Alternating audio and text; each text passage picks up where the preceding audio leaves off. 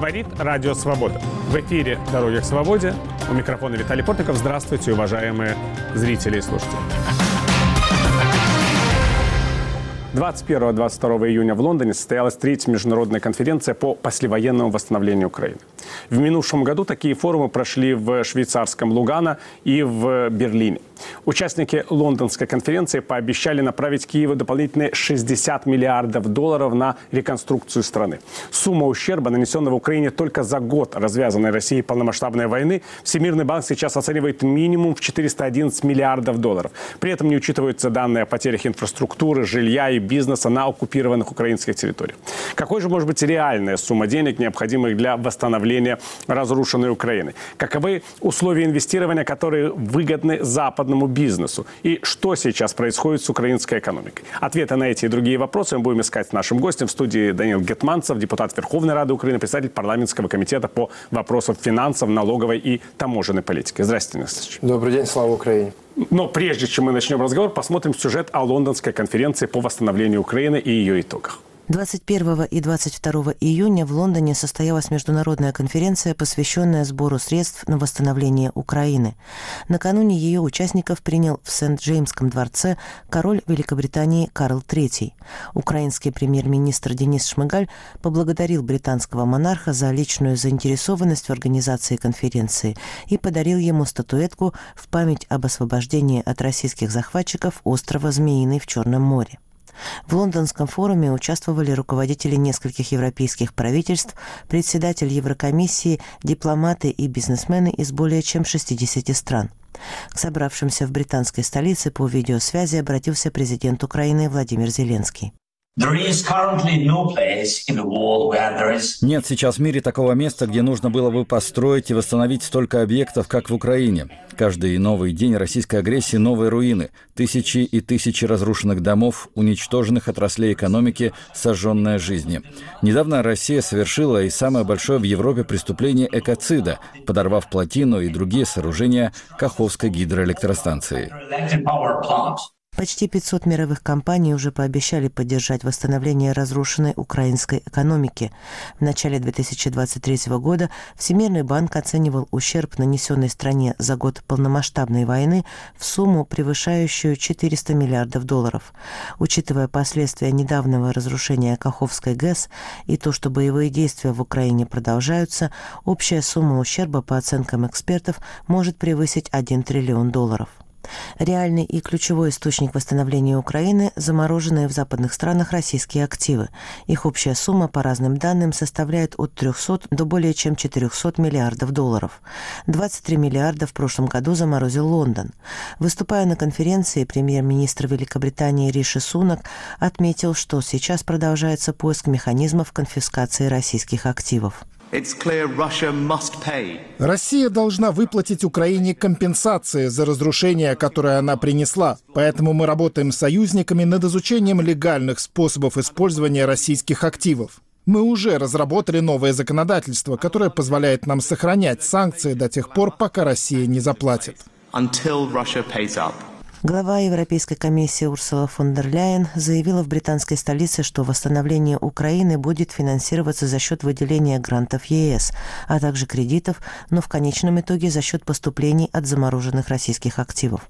Западные союзники Украины намерены конфисковать активы, принадлежащие не только российскому государству, но и его крупным бизнесменам.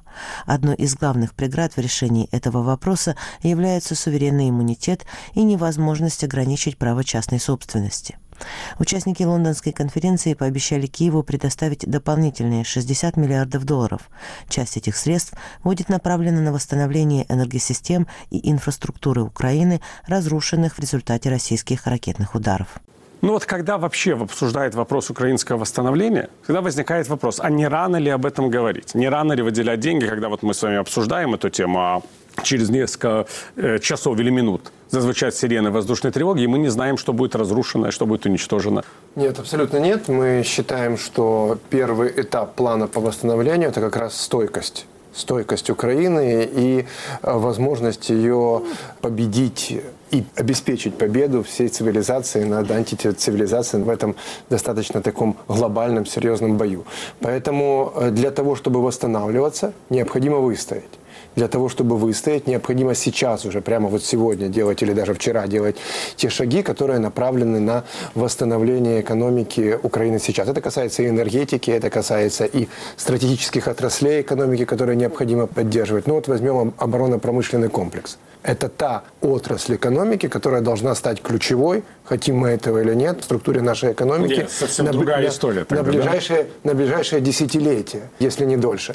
И ее необходимо, и мы делаем это, развивать прямо сейчас.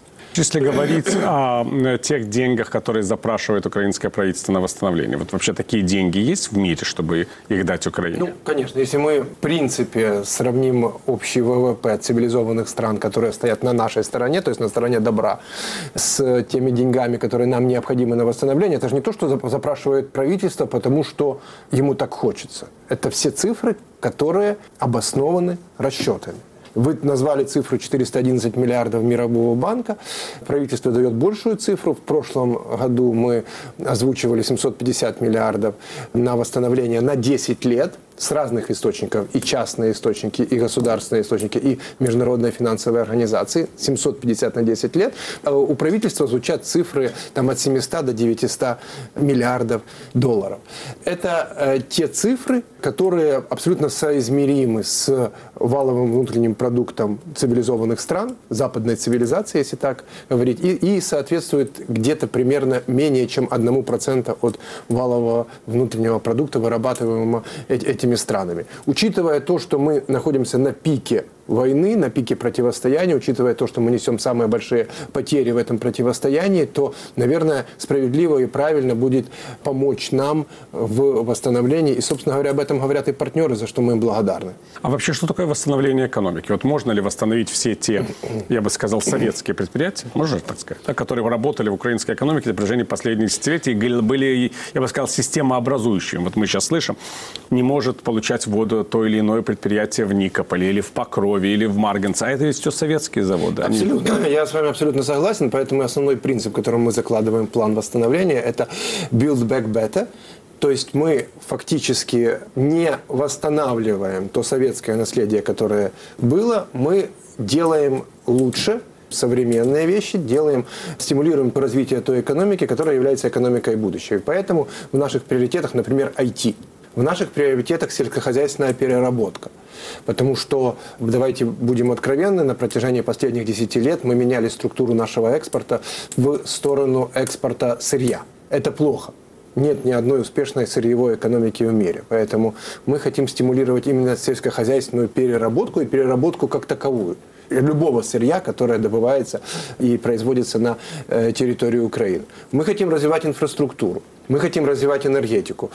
Там много обсуждают наши амбициозные планы, представленные в Лондоне относительно развития энергетики, но они в правильном направлении все. Почему? Потому что мы хотим, чтобы наша энергетика была энергетикой будущего. Мы хотим зеленую энергию, мы хотим производить и экспортировать зеленую энергию, мы хотим развивать ядерную энергетику современную.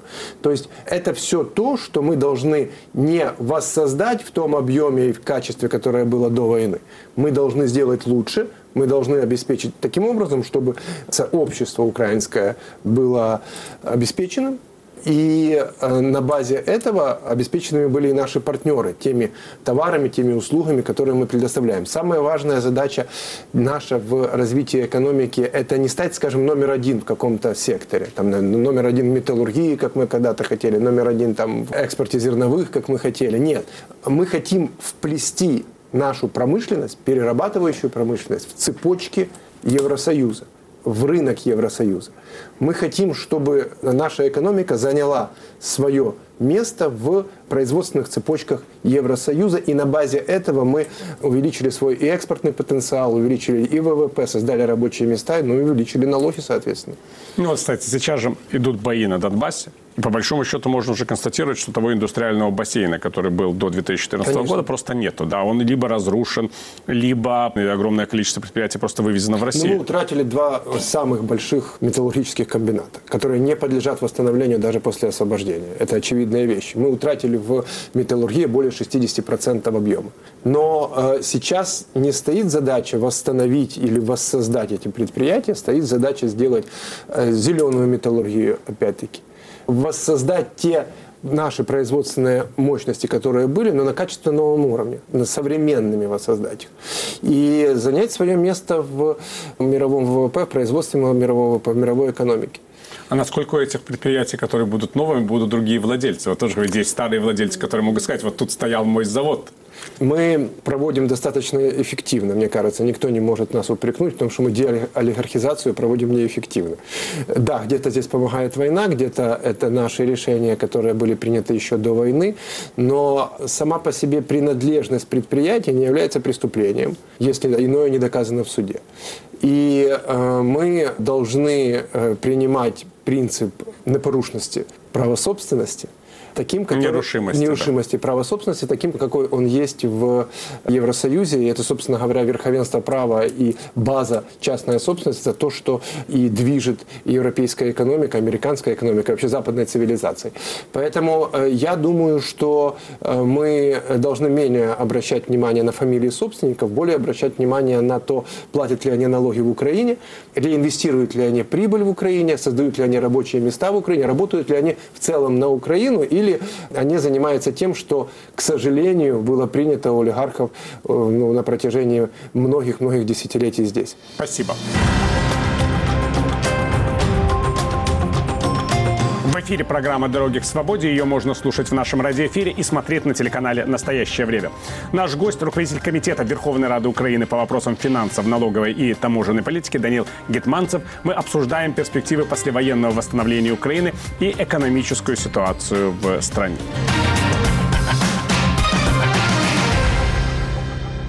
Ну вот, когда говорят об этих конференциях, то рассчитывают на частных инвесторов. Вот я себе представляю, что я частный инвестор, человек с миллиардным состоянием. Ну не очень представляю, но попытаюсь представить. И мне нужно вложить деньги в украинскую экономику, предприятие, в какой-либо другой ответ, даже в IT-фирму, у которой должен быть офис в Харькове или в Киеве даже, не имеет значения где. И вот я думаю, я вот вкладываю деньги, а война продолжается. Где гарантия, что все мои деньги не пойдут прахом? Ну, на самом деле, страхование военных рисков – это основной э, залог и основная гарантия для инвесторов э, по инвестированию в Украину.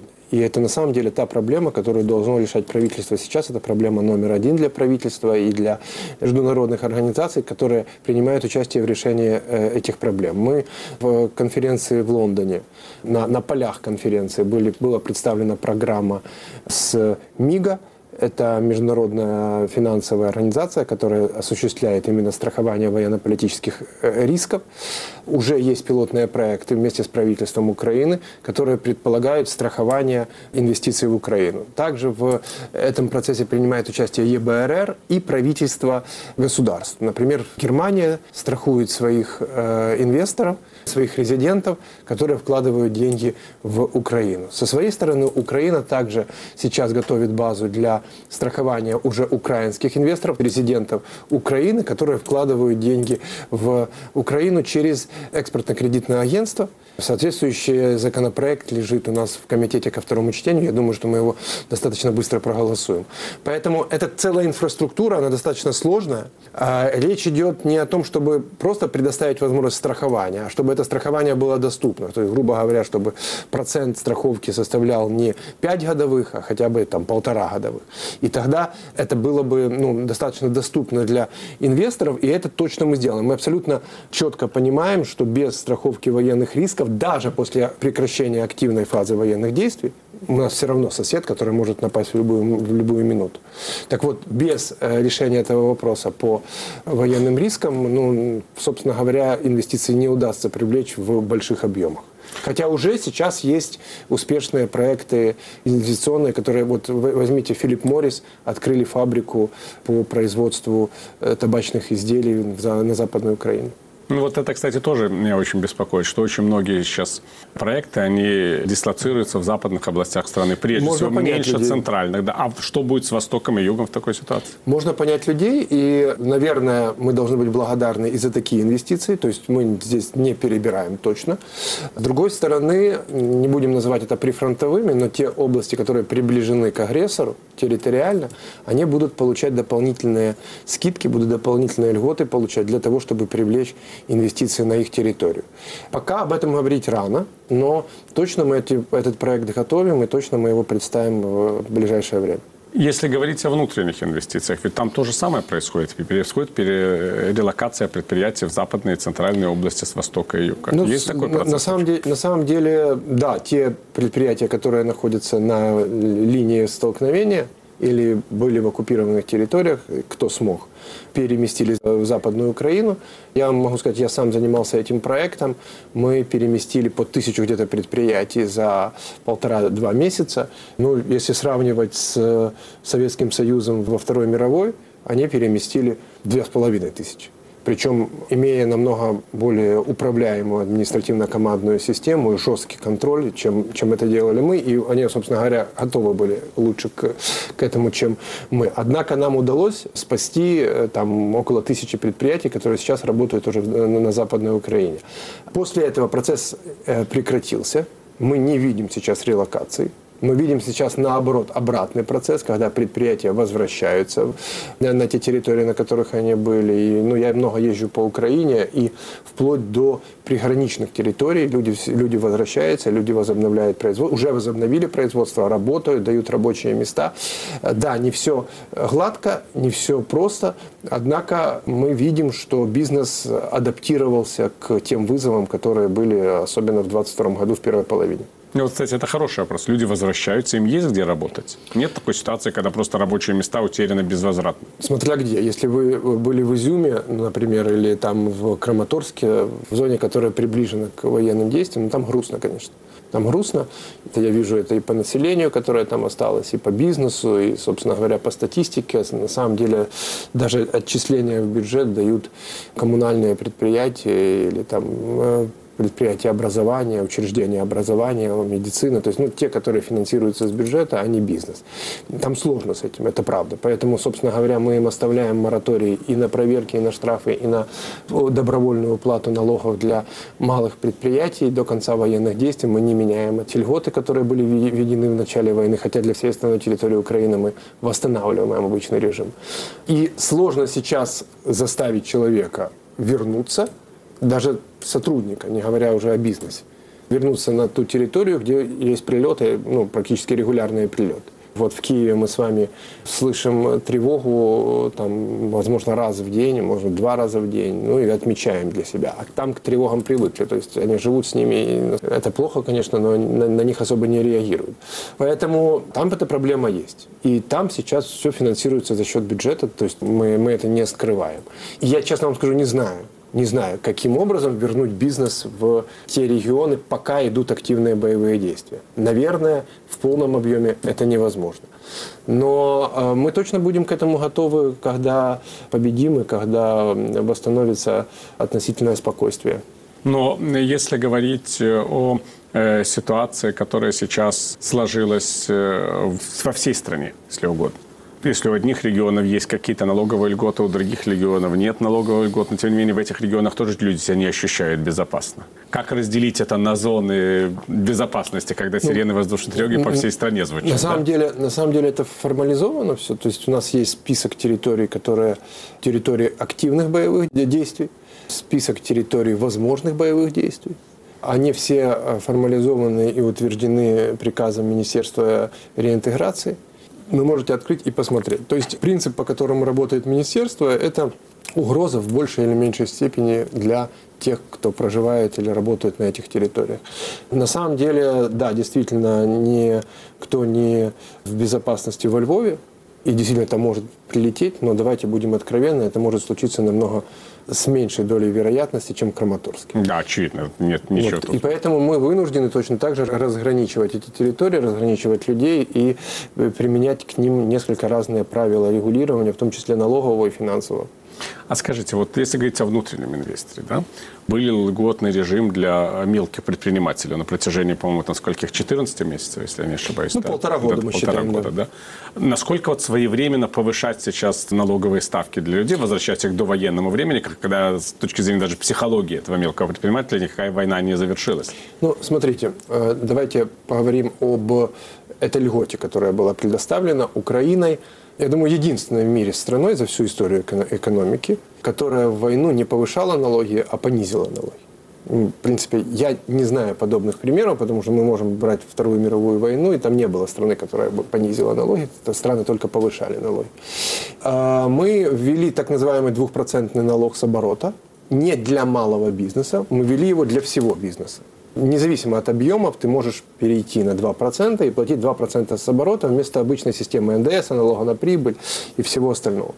Мы поддержали полтора года бизнес таким образом. Однако ситуация в публичных финансах, она меняется. И, к сожалению, меняется не в лучшую сторону, потому что война – это очень дорогое дело. И затраты на войну растут. Мы формируем новые бригады, у нас наступление, мы, к сожалению, вынуждены пополнять арсенал тех бригад, которые уже воюют, техника уничтожается. Мы более чем в 10 раз больше тратим на оборонную безопасность, чем в мирное время. И эта цифра растет она не уменьшается. Мы за счет своих налогов покрываем только две трети от оборонного бюджета. Одну треть мы позычаем внутри государства.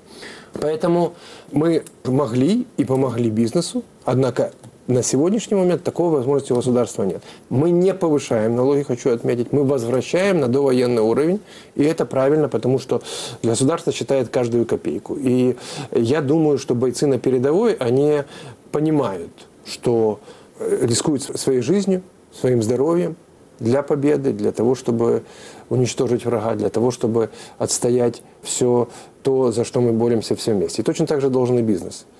И те налоговые поступления, которые он может заплатить, он должен платить. И я, кстати, благодарен бизнесу за очень патриотичную позицию, большей части бизнеса, потому что позиция есть разная, к сожалению, как и везде, но большая часть бизнеса очень патриотично относится к выполнению своей единственной, наверное, в войну обязанности, это платить налоги. И мы имеем сейчас перевыполнение бюджета не намного, на 5%, это 9, 10 миллиардов, 9,9 миллиардов по пяти месяцам, но это тоже очень существенно, мы имеем перевыполнение бюджета, и это именно потому, что бизнес отказался от многих практик уклонения от налогообложения, которые были характерны для мирного времени.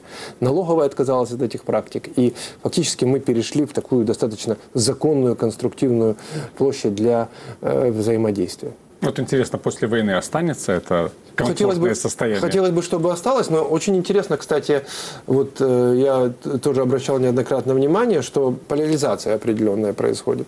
Одна часть бизнеса действительно вот такая, которую я только что говорил, а другая часть бизнеса наоборот использует войну для того, чтобы не платить. Вот у нас очень сильно увеличилось в 2022 году э, нелегальный рынок табака и водки, в первой половине особенно. Потом, ну, тогда же были запреты вообще на продажу алкоголя. Э, и, и тем не да. менее, и тем не менее, он продавался в черную. Я же говорю о нелегальной, о нелегальном э, рынке, на который не действует ничего.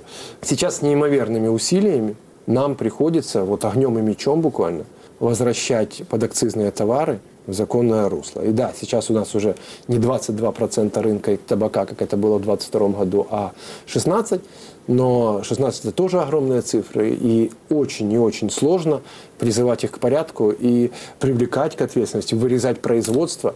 У нас 2-3 раза в месяц вырезается очередная нелегальная линия по производству табака.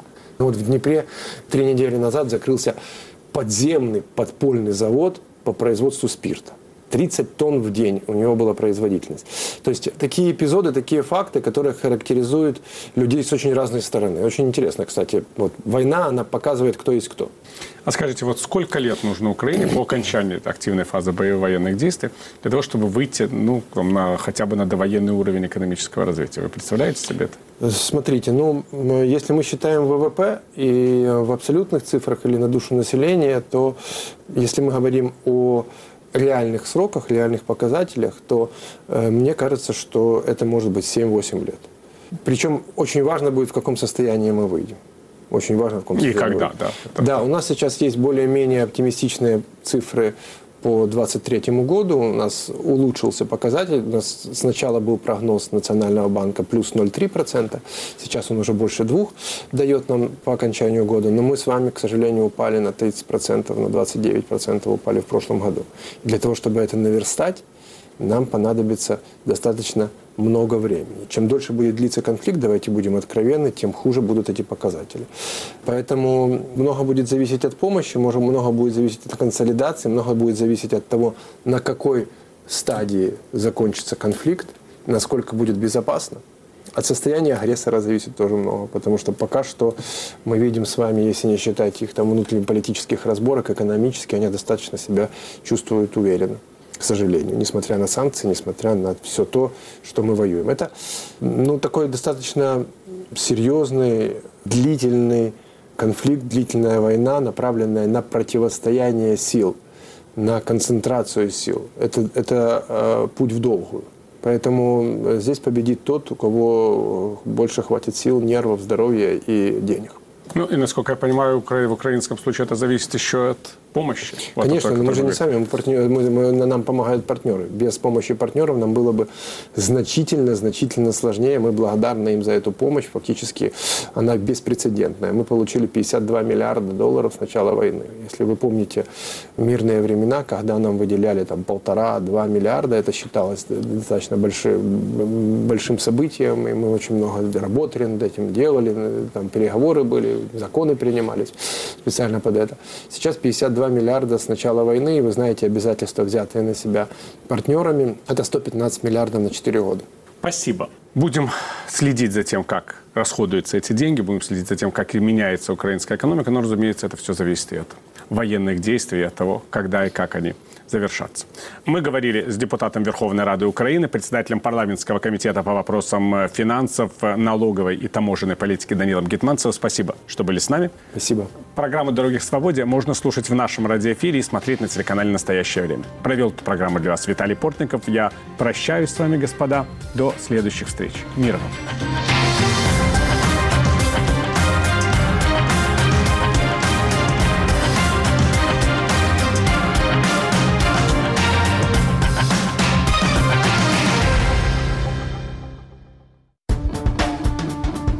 Теперь Радио Свобода в мессенджерах Viber и Telegram.